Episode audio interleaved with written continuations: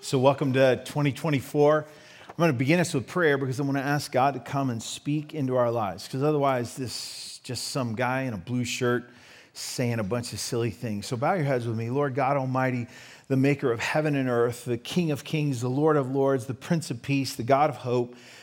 And those are just a few of the thoughts that we would even begin to have because we've heard about them in Scripture of who you are. You, Almighty God, Father to all of us, we pray you would come and speak light and life into us today and anoint this gathering in Jesus' good name. Amen. So in twenty twenty-three, we talked about the kingdom of God, and we focused on what it would be like as if we would begin to see the kingdom of God for what it is, not just the church. Because a lot of times we get wrapped up in just this my church. This is our church. This is my church. This is my little spot. The kingdom of God is so much bigger. And one of the greatest mistakes we make is we make God small and we make ourselves big.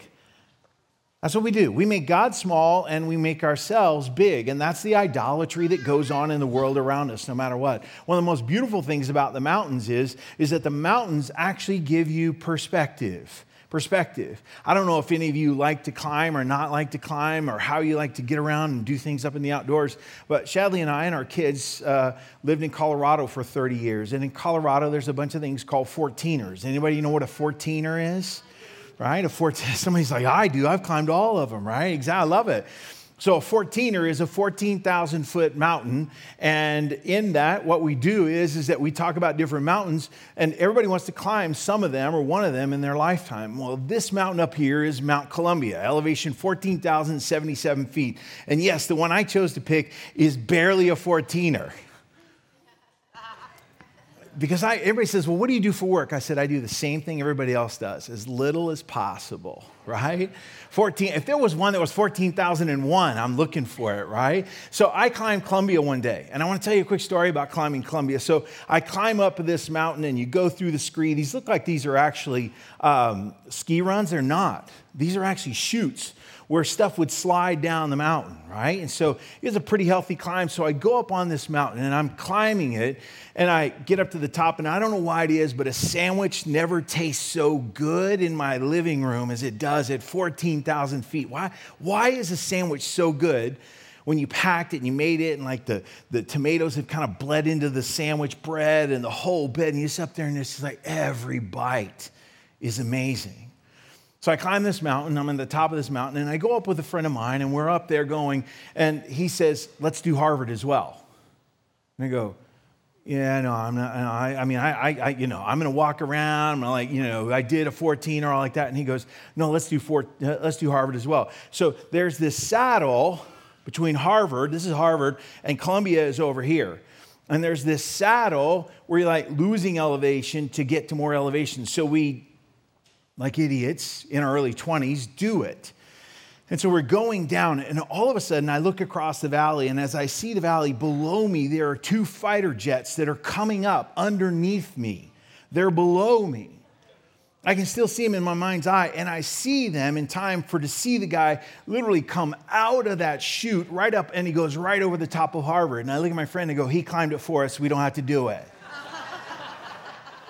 And I mean, I'm telling you, I had like goosebumps and chills and all these incredible, and the sound of it afterwards was unbelievable. It was this moment of just, it was this awe of God and this accomplishment of man all came together in that moment. And I think to myself, in that moment, I realized something. God makes us to want to climb those kinds of mountains, And there's this beauty that comes up there is, is that when you get up to the top of that, you are in awe of God. But you have to be prepared to go meet with God. You have to be prepared. We were slightly unprepared. So let me tell you about it. We're going down through that saddle. We're cutting across through here. And as we were doing that, I realized we're going to run out of water. We barely have any food left, and we're going to run out of water. And so I start, I love the Yiddish word for complain, kvetch, right? Doesn't it sound like complaining, kvetch? So I begin to kvetch, right? And I'm kvetching, man, I'm like, we don't have the water, I'm like this.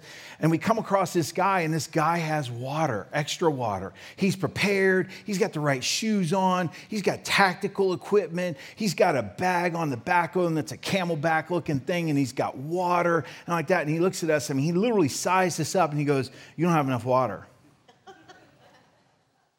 I'm like, he just looked at me. How does he know I don't have enough water? He realized, I, I, you don't have enough water. You're not going to make it.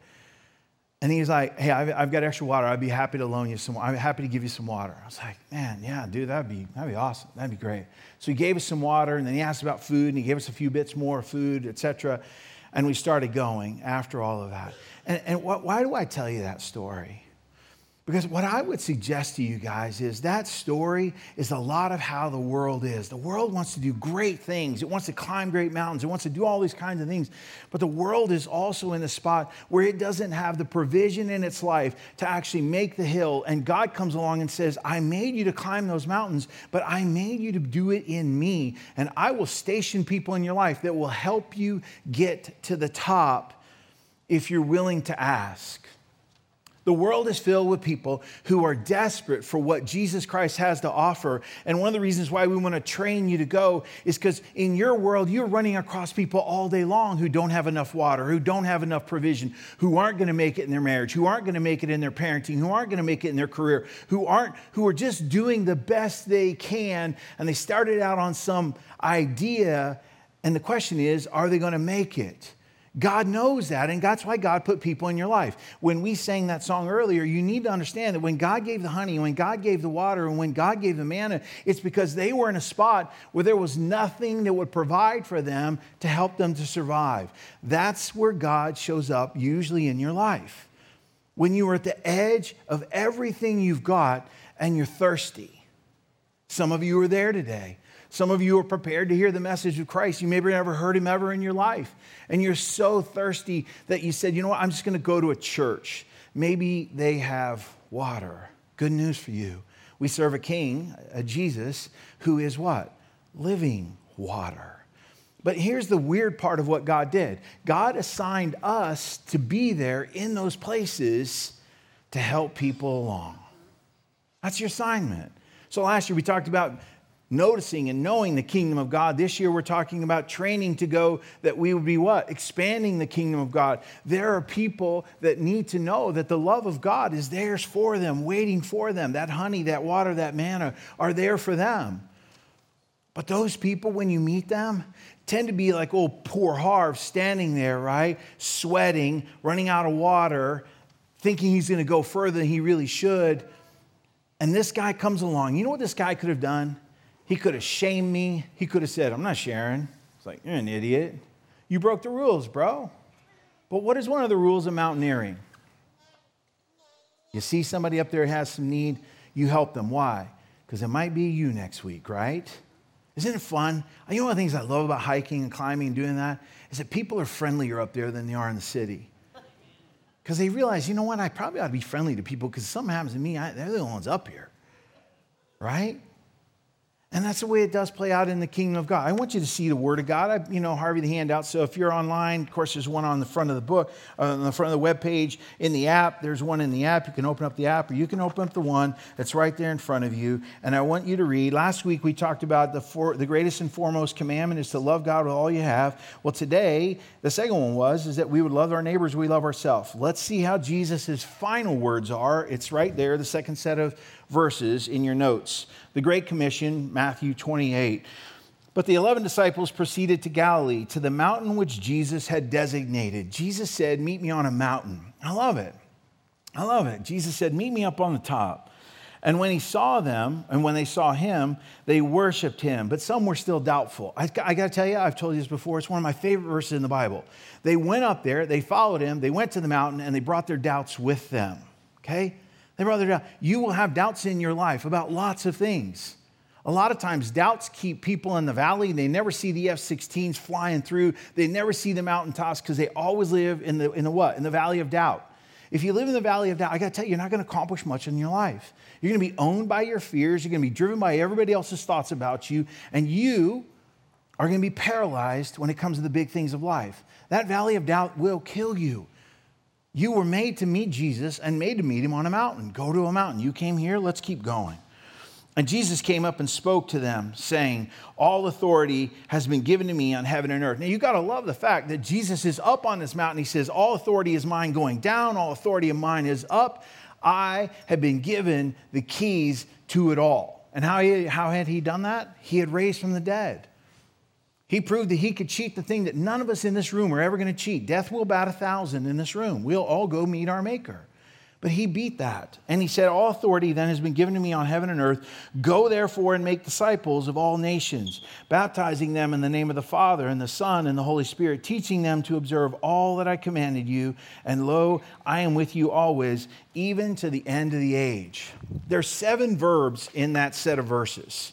Seven verbs. And I highlighted them, or I boldened them on your paper there, right? They're highlighted on mine. The first thing was they proceeded. If you want to be a part of the kingdom of God, stop fighting God and go, go where he tells you to go. Listen and go. Believe and receive, doubt and do without.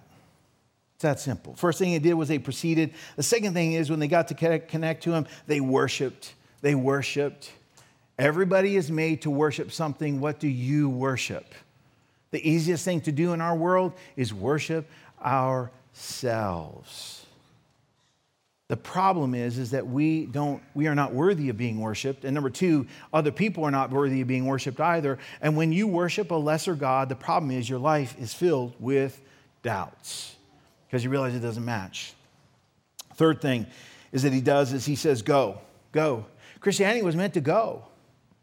Boats were made for the sea or the harbor. I'm just asking. For a friend.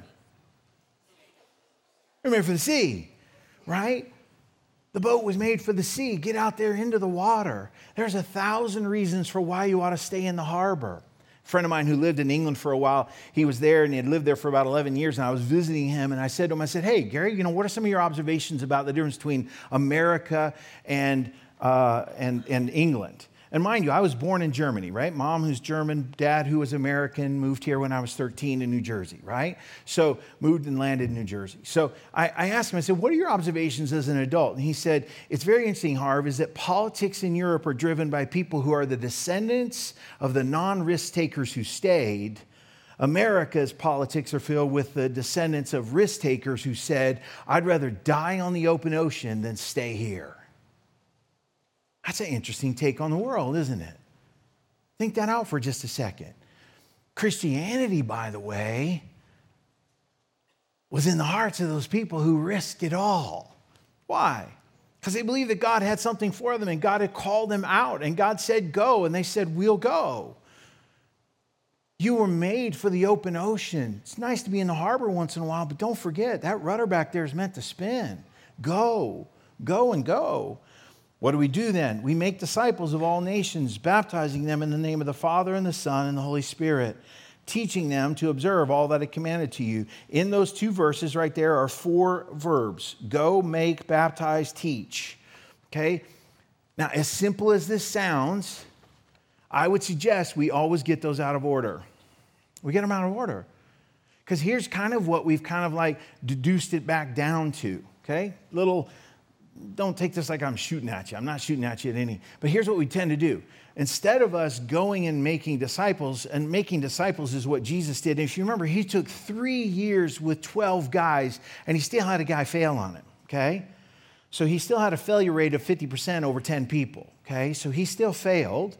There was a failure in his in his cadre of people when he trained them to go, right? One of them, you know, fell out, right? And so in that process, when Jesus was training them to do that, what he did was is that he let their lives rub up against him. He let them ask all their hard questions. When he resurrected, he let them, they, he let them poke his fing- their fingers in his wrists, in his leg. They let him ask all the hard, hard questions.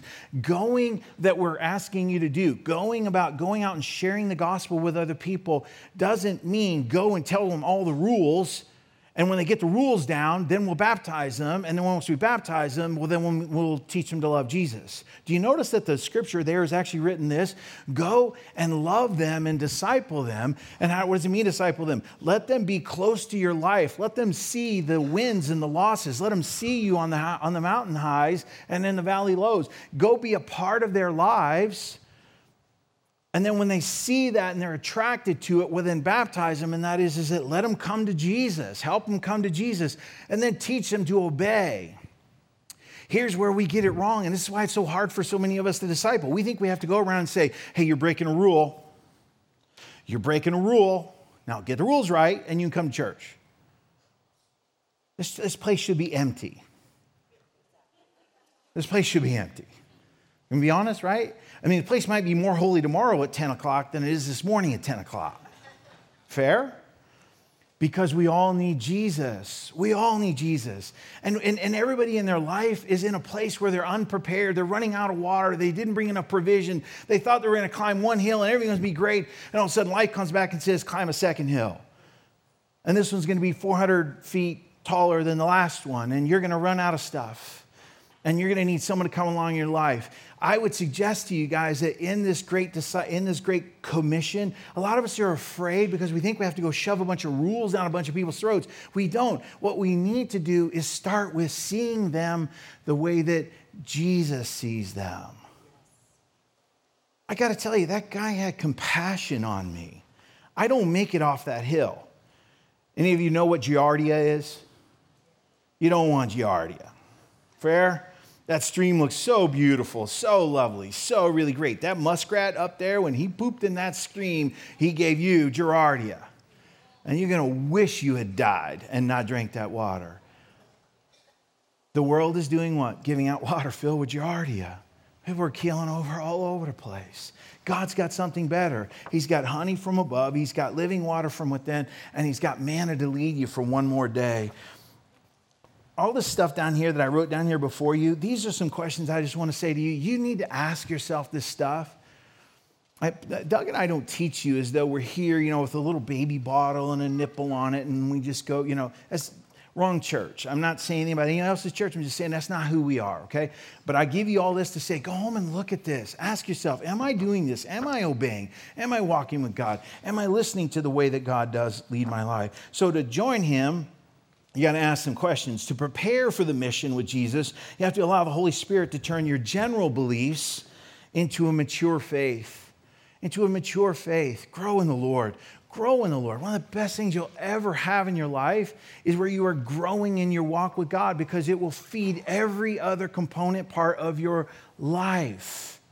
When that sustenance comes into your body. You know what that, you know what my body did with that water? It absorbed it. It used it. It helped me make it through. Same with your faith. It will go into your life. It will see you through, and it will make your life. Flip the page over with me. Let's go to the second side.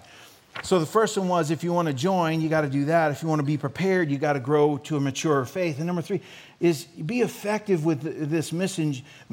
Sorry, to be effective in the commission of Jesus, you have to know, believe, and act on some things. Let me give you one just as a demonstrative one. It's of those. John chapter ten, twenty-five to twenty-seven looks like this. Here's one of the things that it looks like to be a person who's growing in your faith with Jesus. So Jesus is talking with the Pharisees. Of course, he had this group of leeches that kept walking around beating up on him the whole time or whatever, right? So he was a little hard on them. But he answers them and he says, I did tell you, but you do not believe. The works I do in my Father's name testify about me. Verse twenty-six, look what it says. But you do not believe because you are not my sheep. One of the hardest things that people are trying to figure out is, do they want to be a follower of Jesus or not be a follower of Jesus? And honestly, they're not looking at the book to figure it out. They're looking at my life and your life to figure it out. You are the book. You are the person. You are the one that's stationed in their lives, and they're going to look at your life, and they want to look at it because they want to they want to see if you if they if he's worth following.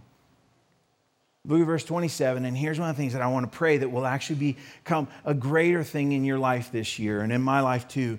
Jesus said this about his followers: my sheep listen to my voice. Does the Spirit of God lead your life?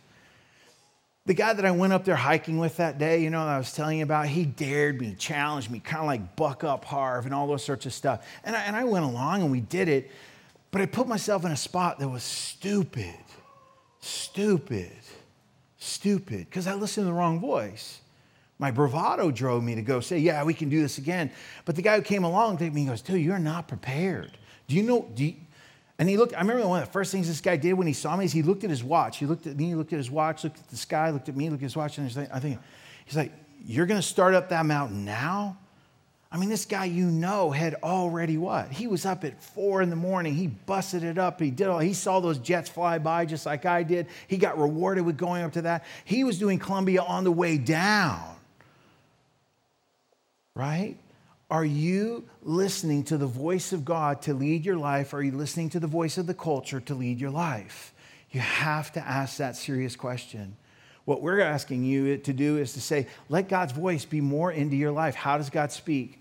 God speaks through the Word of God. The Bible will speak to you. One of the most bought, read, most bought books, least read books in the world is the Bible. Open it up. Just let it start to begin to speak to your life. Start in the Psalms. Start in the Proverbs. Go into the Gospels. Look into the book of John. Look into the book of Acts. See what God does. See his heart. See how he works. Read the Bible not to say, I got a chapter done. Read the Bible and say, wow, I'm undone. You see, the thing about reading the Bible is, is that you don't read it. It reads you. I love Mark Twain's line. He says, it's not the stuff in the Bible I don't understand that bothers me. It's the stuff in the Bible I do understand that bothers me. It makes me have to deal with who I really am. And when God speaks, he'll speak through the Bible. He'll speak through circumstances. He'll speak to other people in your life. Christian, hear me on this. Be really, really, really, really, really, really, really, really, really careful with the phrase, God told me to tell you. And then pray about it again for another week before you ever get it out. That's a dangerous one. You may have a leading of God. You may have something going on in your life, but be very, very careful. If you're a follower of God, listen for his voice. And sometimes it'll come through us, but very infrequently. Most often God will just lead you. Like right now, I would bet you if you prayed this prayer, Lord, is there something in my life that you want to speak to and address? I would bet you by the end of the day, something will come to you. You'll go, I need, to, I need to think about this. God works that way. He will listen. He is a listening God. The question is, are we willing to listen to him? Are we willing to listen to him? So look at me here. Look, look, look at this middle part here. It says, when you meet Jesus, you get to know Jesus, and you follow Jesus, the kingdom of God begins to become important in your life. I have to tell you, if Jesus Christ had not raised from the dead, I would not be here. And number two, I would not care about you. I was raised in social Darwinism. It was a heap.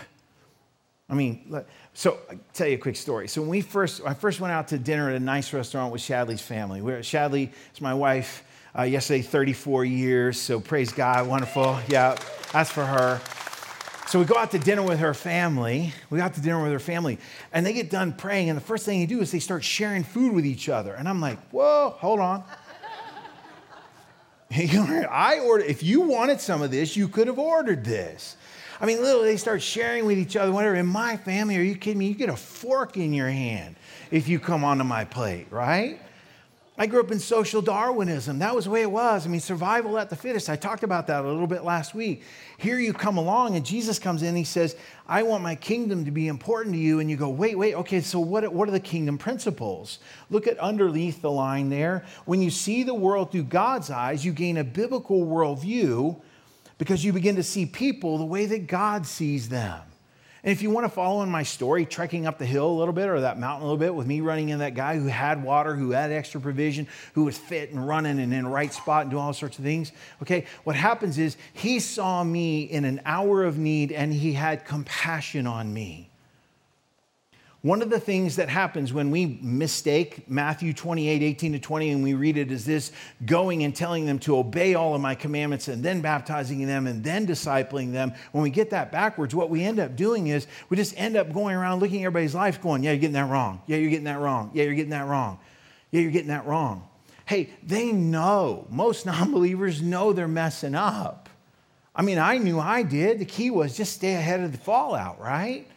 Just keep running on the treadmill and just stay faster than your problems, right? If this marriage doesn't work out, well, we'll go again, and we'll go again, and we'll go again, and we'll go again. And God comes along and says, Harv, Harv, Harv, Harv, stop. God did give me a new set of eyes when I became a believer in Christ, and I'm very grateful for that. I want to tell you another story. So our son was playing baseball in Oklahoma. He played uh, college in, in Oklahoma, and then he transferred to the University of Hawaii, and he played in Hawaii for a while as well. But when I was in Oklahoma, we're, we're, we're there, and I'm, and I'm with a friend of mine, and his son is on the team as well. And, and, and my friend, uh, he was Mister All Everything. He was Oklahoma City everything, right? I was from country little Clinton, Oklahoma. He was all state in baseball. He was all state in basketball. Guy drove a brand new Camaro with rims that were worth at least, rims and tires that were five thousand and some dollars.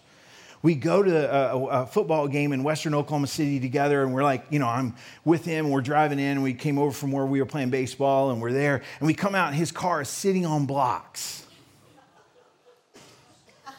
And I look at him, I go, dude, if we were driving my car, we'd be driving home right now. He said, if we were driving your car, there wouldn't be a woman in the place looking at us right now. And sure enough, some great-looking gal helped us because he knew, knew, he knew who to talk with, and we got to drive with some of the prettiest girls in the place, out of the place, while we went and figured out how we were going to go get rims to put back on his car. This guy had everything. Brilliant. Ran his own company. His kid's playing on the team now. Of course, he married his high school sweetheart.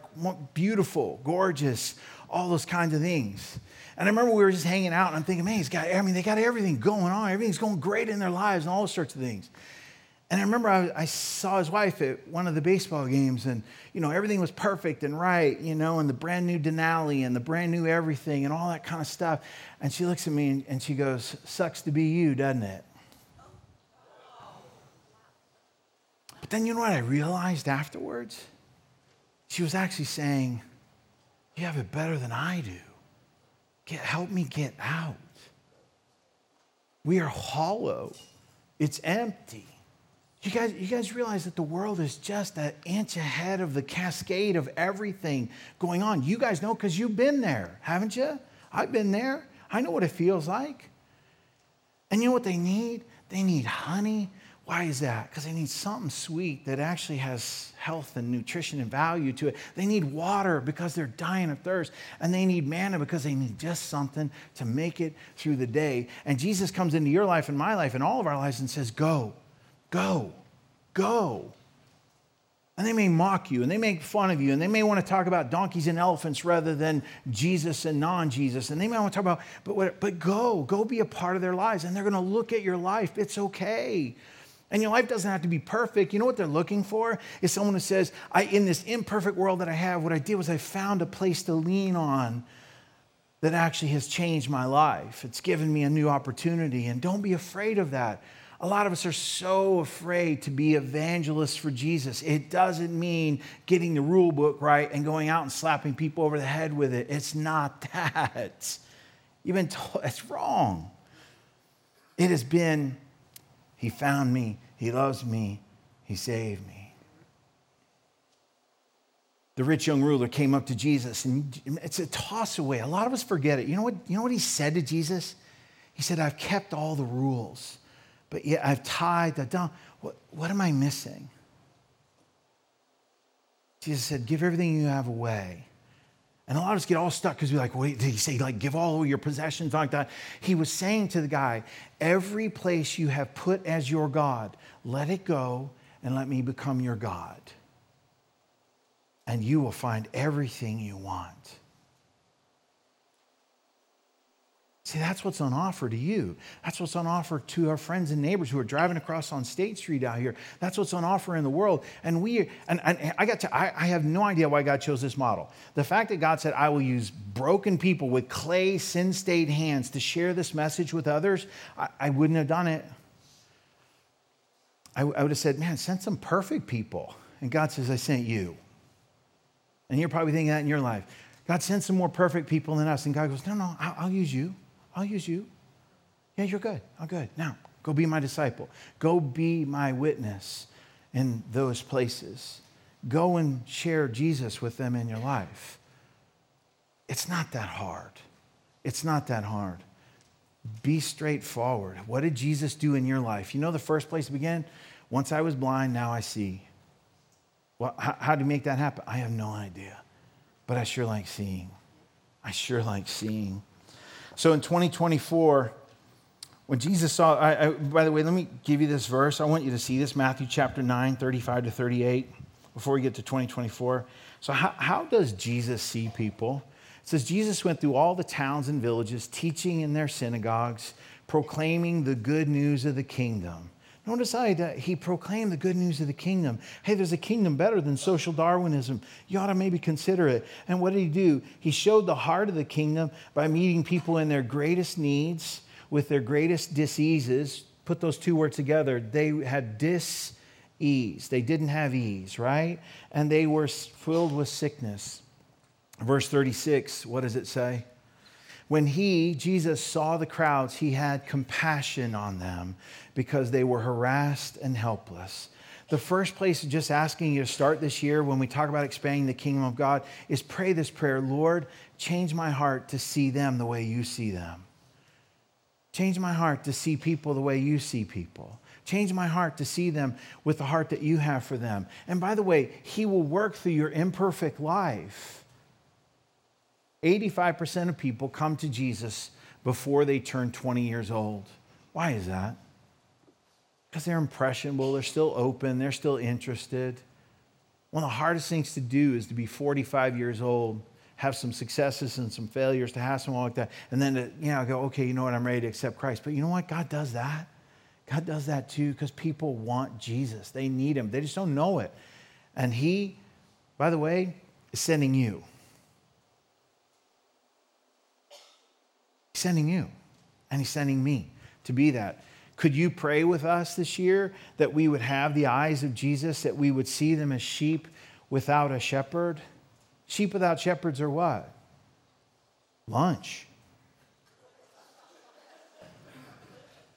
Next question. They're intensely vulnerable, right? Jesus is a shepherd. He'll come into our lives. In twenty twenty-four, we want you to know Jesus, have a saving relationship with him first. Hey, some of you are here, and you are that person here because you're asking, hey, I want to, does do they do they give hope? Is there hope in this place? Yes, there's hope in this place. If you don't know Jesus, we would love to share him with you. Love to share him with you, and love to have you step in and say, yes, I want him to be the Lord of my life, even though I don't know exactly what all that is. It simply means this: I will seek him as the maker of the mountains rather than making my own mountains. I will seek him as the creator God, and I will stop trying to make my best life. It just takes a little bit of humility.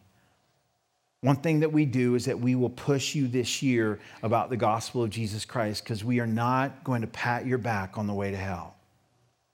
We're not going to do that. We love you enough to share the love of Christ with you. And you can call us fools. You can look down on us. You can say, what pathetic people. You can do whatever. But at the end of the day, Jesus will be Lord and leader. He is. He is. We also want you to see people around you in your lives the way that Jesus see them. Remember when I told you I was going from Columbia to Harvard and I start kvetching? There are people in your life you're kvetching about that Jesus might actually want you to know, to be the one to share Christ with them. Maybe one small step. Go from kvetch to pray for them. Just pray for them. Just literally pray for them. You... You want to talk about a risky endeavor. Pray for someone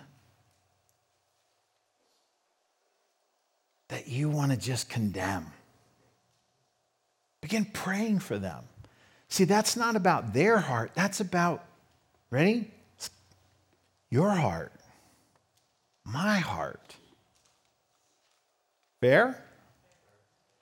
This year, you will see this country beat itself to death.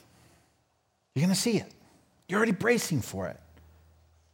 The light that we will shine, the, the hope that we will offer, the Christ that we will put forward will come riding on a donkey, not in a motorcade filled with power, but with kingdom authority.